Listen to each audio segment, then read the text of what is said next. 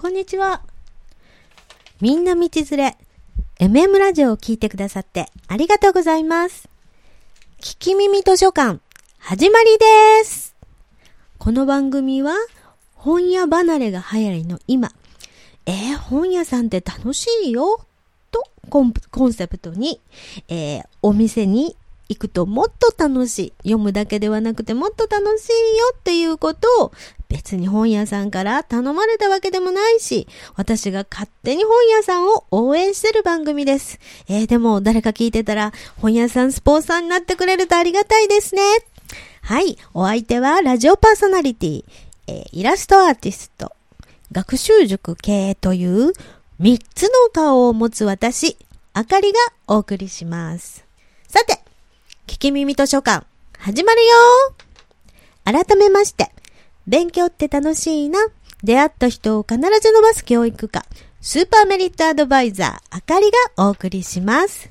さて、先週は、私が、えっ、ー、と、大人の話には口を出すなっ言われて、そういう風に昔は育って、で、大人の世界って何だろう？見てみたいなみたいな感じで、えー、思ってたのを、えー、聞いてもね、その当時は子供は黙ってなさいっていう感じだったので、まあ、それをひっそりと知るために図書館に行って、たまたま近くに図書館があったので、子供の本を読んで、その次に大人の本にまで手を出して、ああ、大人の世界ってこんなことなのね。あ、こんなこともするんだ、みたいな、ちょっとブラックな部分に顔を突っ込んで、生意気にも大人の世界を顧みようとしたというようなお話ですね。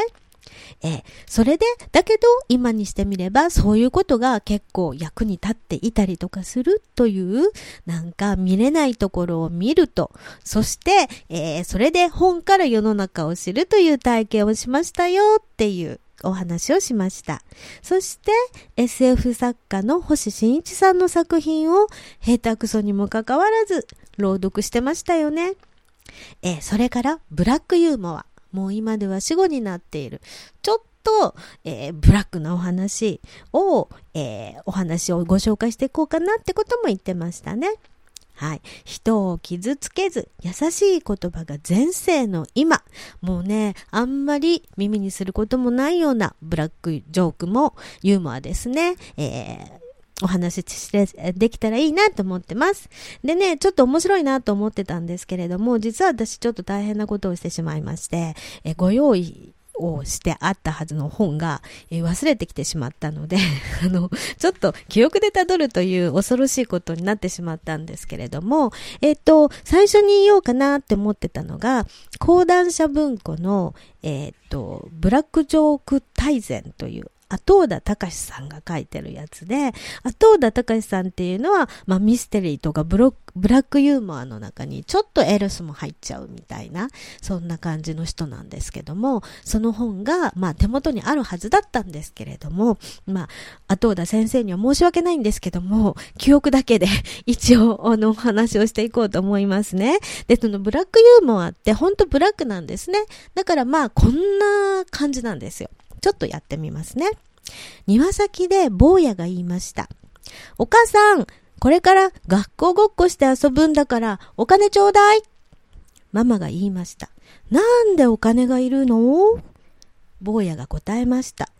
だって僕はパパ役で、ゆうちゃんを学校に入れなくっちゃいけないんだもん。ちょんちょんと、こういう感じですね。あの、まあ、本当に、えー、と、正規で入学しない人を皮肉ってしまうとか、そういう、まあ、あの、言わずともがな、こうだよねっていうようなことがあります。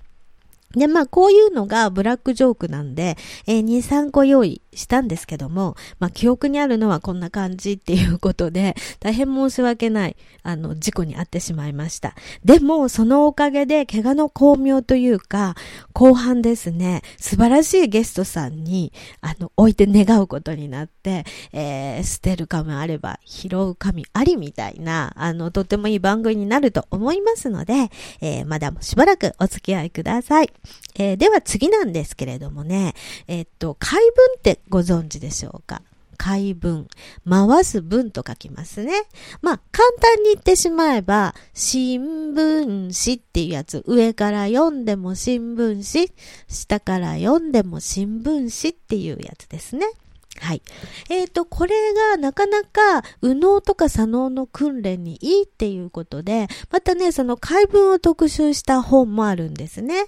その本が、頭を回して言葉で遊ぼう、笑う解文教室という、えー、瀬戸千歳という方が書いてらっしゃる。これ全部ひらがなで、瀬戸千歳という方が書いてある、えー、草原者のあの本なんですけれども、そこに解文がいろいろ出てくるんですね。で、解文の作り方なんかも出てるんですね。だから、おいおいご紹介していこうと思うんですけれども、今日は簡単な解文の作り方っていう感じなんですけれども、えっとね、まずね、左脳ですね。論理的な脳を使う、まず、パターンで、うんとね、寺ってありますよね。寺。お寺の寺ですね。何々寺、法隆寺っていうお寺ですね。東大寺っていうお寺です。この寺を、えー、ひらがなで寺とに、あの、2文字頭に浮かべて、これを反対にするんですね。そうなると、寺の反対はラテってなりますね。はい。え、もうここでもうすでにダメだよ、わかんないよっていう人はもう解文には向いてないと書いてありました。そして今、左脳で、えっ、ー、と、寺を反対返して、あの、ラテって想像しました。で、今度は右脳を使うんだそうですね、作るときに。で、ラテから想像するもの。ラテって言ったら、まあ、カフェラテっていうのがあったら、まあ分かりやすいですよね。で、カフェラテっていう時にもカフェラテっていう人もいますし、ラテっていうだけでもまあ通じるので、ここではラテ。寺の反対はラテ。ということで、そんな光景を想像して、カフェラテの、美味しいカフェラテの、えっ、ー、と、こう飲んでいく風景を想像してもらう。こうすると右脳が使えると。そうすると解文、解文は寺でラテ。寺で、ラテ。反対から読んでも、寺で、ラテ。で、こんな風にね、解文はね、作るんだそうです。そして、解文を、えー、っと、読んだ時の面白さっていうのは、まず、目の前に急に現れた言葉がを人って自分の頭で認識しようとするんだそうです。そうすると、あの、まあ、解文ってもう無理やりのこじつけなので、結構自分の知識で理解しようとか、想像しようと思っても全然想像できないんですね。だから一生懸命脳は頑張って想像しよう。で、脳がわからないと、え、わかんないわかんないって緊張するらしいんですよ。なので、緊張します。そして、ある時というかまあ、そのある時間を経過したら、これってもしかして全然、なんていうの、意味のないもんだなっていうことを脳が認識すると、脳が緊張から急にほぐされるっていうことで、なんだっていうふうに思うんです。そうすると、まあ意味のない言葉っていうことが分かってるから、今度もう一回読み直してみようと。別に自分の経験関係ないから。で、読み直して確かめていくと、ああ、なるほど、怪文だって、お、すごっていう笑いが生まれるんだそうです。だからね、怪文をね、ちょっとパッといろんな怪文をね、初めてね、見た時の脳の動きはこんな風で、なんか老化防止にもいいっていうことで、そんなことが、この、えっ、ー、と、笑う怪文教室っていうのに書いてありました。随分ね、面白いなと思って。で、そこには怪文の作り方、さっき言いました、テーラ、ラテって言って、あ、じゃあ、ラテね、テラでラテ。あ、ちょうどいいね、みたいな作り方もあって、それでもっと長いのもあるんですね。だからまあ、あの、お時間がありましたら、さっきの目の前に急に現れた謎の文というのを言いまして、自分の知識で理解してもらおうって。そして、そしたらわかんない。で、これは実はねっていうことで、なんだというリラックス。緊張とリラックス。っていうのを重ねて脳の訓練にもなるみたいですので、またいいのがあったらご紹介します。で、まあ身近でね、今日すぐにもしこれ、うんと聞いてらっしゃる人が誰かにやりたいなって言ったらもう寺でラテは覚えてくださるからこれで1個目。それで次ね、ママがわがまま。ママがわがままっていう感じでね。あのー、これも面白いですよ。あの、覚えやすい単語なので、あのー、解文、これ、ママがわがまま、ママがわがままっていうのね、やっちゃうと非常に面白いっていうことですね。はい。どうでしたでしょうか？これもね、あの、本屋さんをふらーっと歩いてて、解文って目が、こう、行って、で、チラチラって見て、なんか面白いなっていう感じで見つけた本です。多分、こう、電子、なんでしょう、スマホとかで探してたら、全然わかんないような感じでしたよね。さあ、これが本当に本屋さんに行った時の、あの、なんて言うんでしょうね、プラスアルファって考えてもらうと、なんかいいかなと思います。はい。さて、ここら辺で、今度は、あの、実は、えー、前回に続いて、星新一さんのお話、すごくいいのをちょっとね、選んできたんですね。で、まあそうなんで、あの私実は読むのをすごい楽しみにしてたんですけれども、もうね、あの、実はカバンの中に一冊入れてきた本がなかったんですよ。でね、とってもとっても楽しい本だったので、もうすごくね、自信満々できたんですけれども、ない。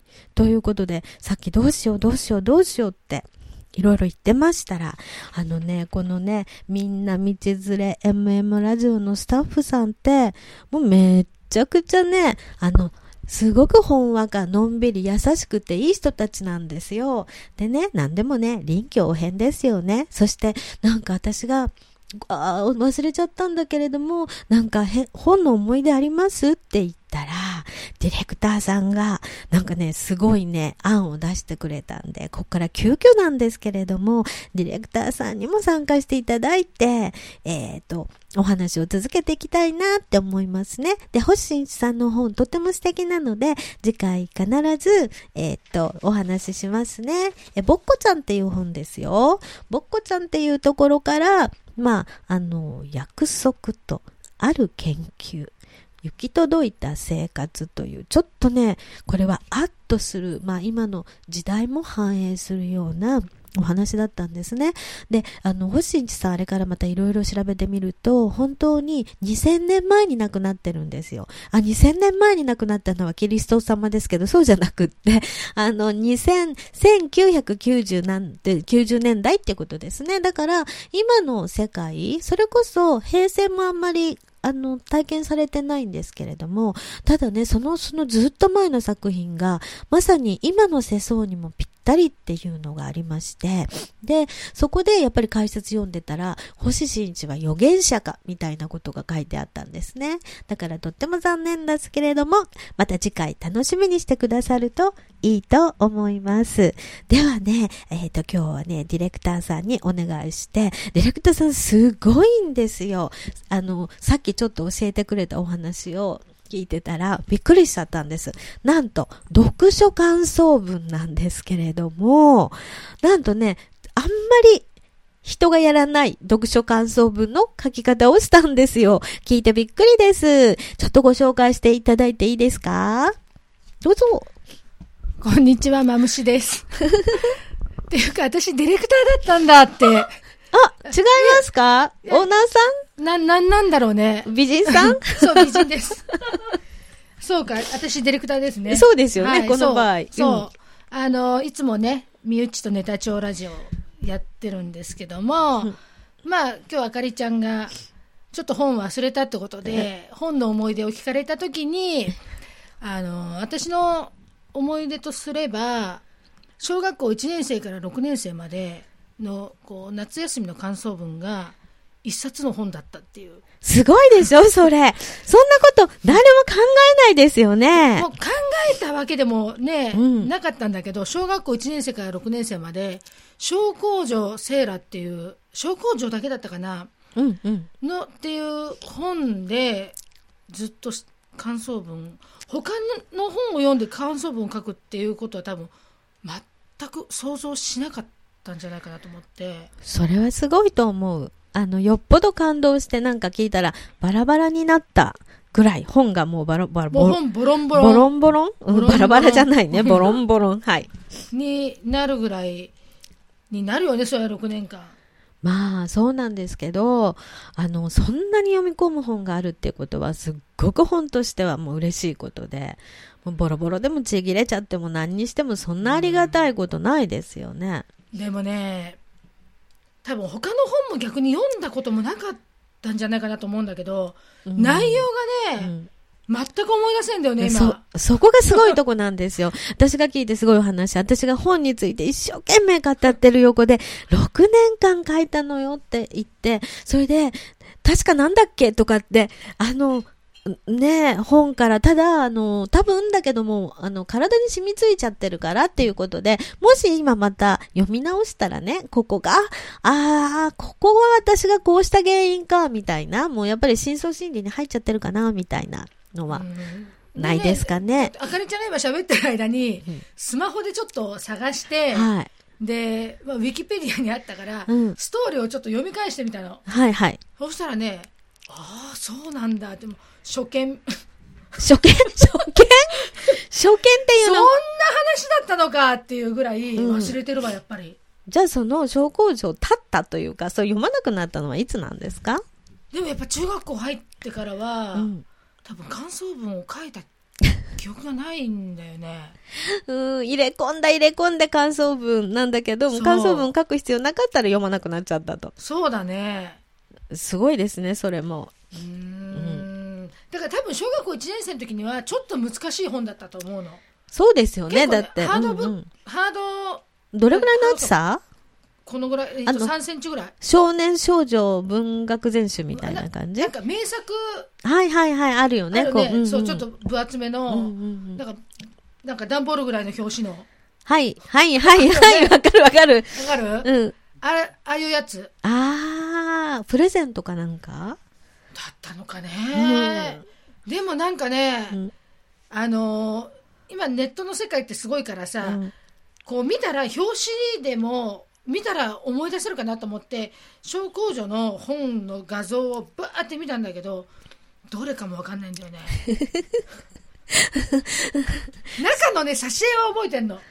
あー。なんかねおじさんに手をつながれたあの女の子うん、ふわんとしたスカート履いた女の子がなんかこうショーウィンドウをおじさんと見てるっていうその挿絵だけは思い出せるんだよね、それすっごい怪しいですようね。んうん。めっちゃ怪しいですよね。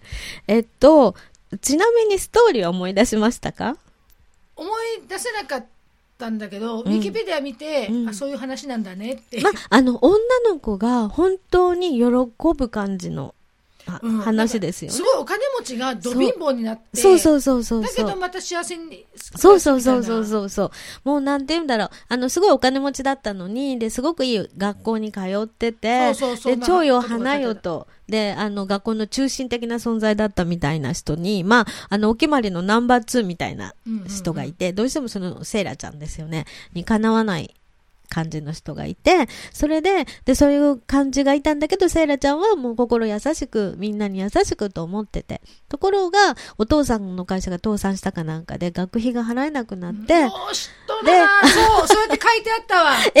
あの、さすがだね。園長先生じゃない、なんか、うん。学校長先生が置いてあげるけどって言って、綺麗な王女様のようなお部屋から屋根裏部屋に行って、そうそうそうやって書いてあった。そう、こき使われるというお話ですよね。よーしとんなさすがだねあかりちゃん。いや、もうあの、そ、それはね、あの、まあ、あの、なんていうか、みんな女の子が一回通る世界なんですね。うん。うんで、それでまあ、このナンバー2が、目の上の単行部だったのが、こう、まあ、今はいけないけど、次女みたいな、メイドさんみたいになるから、もう徹底的にいじめまくるっていうやつですよね。で、それに耐えて耐えて清らかな心を保っていたら、やっぱりいいことが訪れるよという。ね。だから、お姫様にもなれる。その、同化することによってね、セイラちゃんと。で、あの、シンデレラのような、いじめられて、いじめられて、でも耐えるけなげな私も、感情移入できるという、まあ本当に少女にとっては、この上ない波乱万丈の物語それに多分感動したんだろうな。その頃の思いはもう失ってしまいましたか？そうだね。怖いな、年取るって。本当だよ。さっぱりだわ。でも、あれ本当に頑張る話なんですよ。で、あの、まあ、今じゃね、今の子が見たら嘘だとか、例えば今ドラマ化されたりしたら、ちょっとこうなんかギャグっぽいのが入るじゃないですか。うんうんうん例えば今のドラマって。で、ニョンとかなんか、ヒーとかっていう、だからそういうの一切なしのド直球の頑張る少女。うーんだからまあ何回かテレビ化とかされてますけど、テレビ化されとったんだう。ん、何回でもアニね。メで？アニメじゃなくって？実写版も、あアニメももちろんありますよ。ももうあのーそうだよね。ハイジ、ハイジ系列のとこなんかが最も好む。日曜日のうん。7時かなんか、うん。小工場ねセーラーとかね。で、まああの、ドラマ化しても、まあ本当に、なんて言うんでしょう。本当に典型的なお涙ちょうだいの、完全懲悪っていうか我慢をした結果、やっぱり心は美しいまんま、結局いいことがあるよ、みたいな感じなんで、うんまああの、純真な少女の心は打ちますね。だけどまあうん今の時代だとどうなのかな？そこにちょっともう少しコメディ要素とか、ちょっとなんか入れないとやっぱりちょっとまあダメかなって感じですよね。今の世相から言ったら。だからまあそれはね、6年間ね、引きつけるあの感じはすごくわかりますけど、うん。そういうことなんですね。じゃあもう覚えてないと。でもね、どっかにはね、中身は多残ってて、分ね、残ってると思うし、残っててほしいですよね。うんちょっとね、私読んでみるわ。読んでみて。本買ってみるわ。さっきさ、あの、スマホで見てたらさ、うん。小工場、うん。上下感があるみたいでさ、情報、あのね、一番簡単なのややつは、そんなにまでこだわらなければ、あの、ちっちゃい豆本あるじゃないですか。あの、あの、小学校の前の幼稚園の子に読める、読ませるような、あの、なんかちっちゃい本あるじゃない。ちょっと表紙が厚くて、桃太郎、金太郎みたいな、そう、あのシリーズで、ものすごい要約版が売ってるんで、それ見てみようかな。それだ、それあると思い出すかもしれないけど、本来は深いところにいろんな意味があると思うんだけどなんかあの、上下感があるんだったら、うんめちゃめちゃ深いのかなと思って。そう、深いと思いますよ。そりゃ、ねいろんなエピソードあり、何ありっていうことあで大。人になったからちょっと上下感行ってみよううかな。んうんうん。あのね、子供の時とは全然違う。ね子供の時の思ったこともまた同時に思い出すと思うし、そうだあねの、今の気持ちっていうのもあるし、また、これベースになってたなって気づくこともあると思うので、やっぱりね、そういう根にね、ちゃんとしっかりしたものを持ってると、うんやっぱ違ってくるから、うんあの、読書ってその時だけに影響を受けることもあるけれども、そうじゃなくって、えっと、心の、まあ、それこそ記憶の中に入っていて、そして、まあ、後からまた引き出しのなんていうのはよく、ね、あの、入れるのはほぼ、ほぼインプットしてて、で、まあ、でも3回ぐらい入れないとダメって言ってるのに、6年も入れたんだから、そう。もうね細胞が、細胞が、うん、セーラになりきってるっていうか、うんうんうん。でも案外と、そのいじめてる方の女の子に加担してたりとかして、そそううだよねそうだよって多。分その年齢の時にね、そうそうそう合わせて思ってるよね、いろいろ。ね、セーラー、あーって言ってるのと、え、でもセーラーの恵まれすぎだよとかね、うんうん心に不安のある、不満のある時は、意外とそういう思いもあったりとか、まあそれ本当に作文出てくると感想文面白いなって。うんうんうんその6年間って言ったって、その感想文書く夏休みの時しか読んでないからね。じゃあ6回。そう、6回。それはつ常に出して読むような感じじゃなかったと思う、多じゃあ分。6回で、年月が経って、ボロボロになったっていう。そうそうそう、置きっぱなしだからね。はい。感動の、感動の逸話というわけにはちょっと、そうだねまあいかなかったんだけど、でももう一つ話題があって、えっと、感動の逸話ということで、今度また、これね、人に勧めてるのよっていう本を一冊紹介してもらいました。はい。どうですか、私ね、浅田次郎さんが好きでね、いろいろ読んできたけど、その中の天国までの100マイルうんっていうのが大好きで、うん。あの、アニメで言うとね、ブラックジャックっぽい感じ。あ！もう、あのーまあ、不治の病を治せるような先生がいらっしゃって。いるんだけど、うん。そこに、あの本当にもうどうしようもない、もうこう家族にも逃げられた、うん。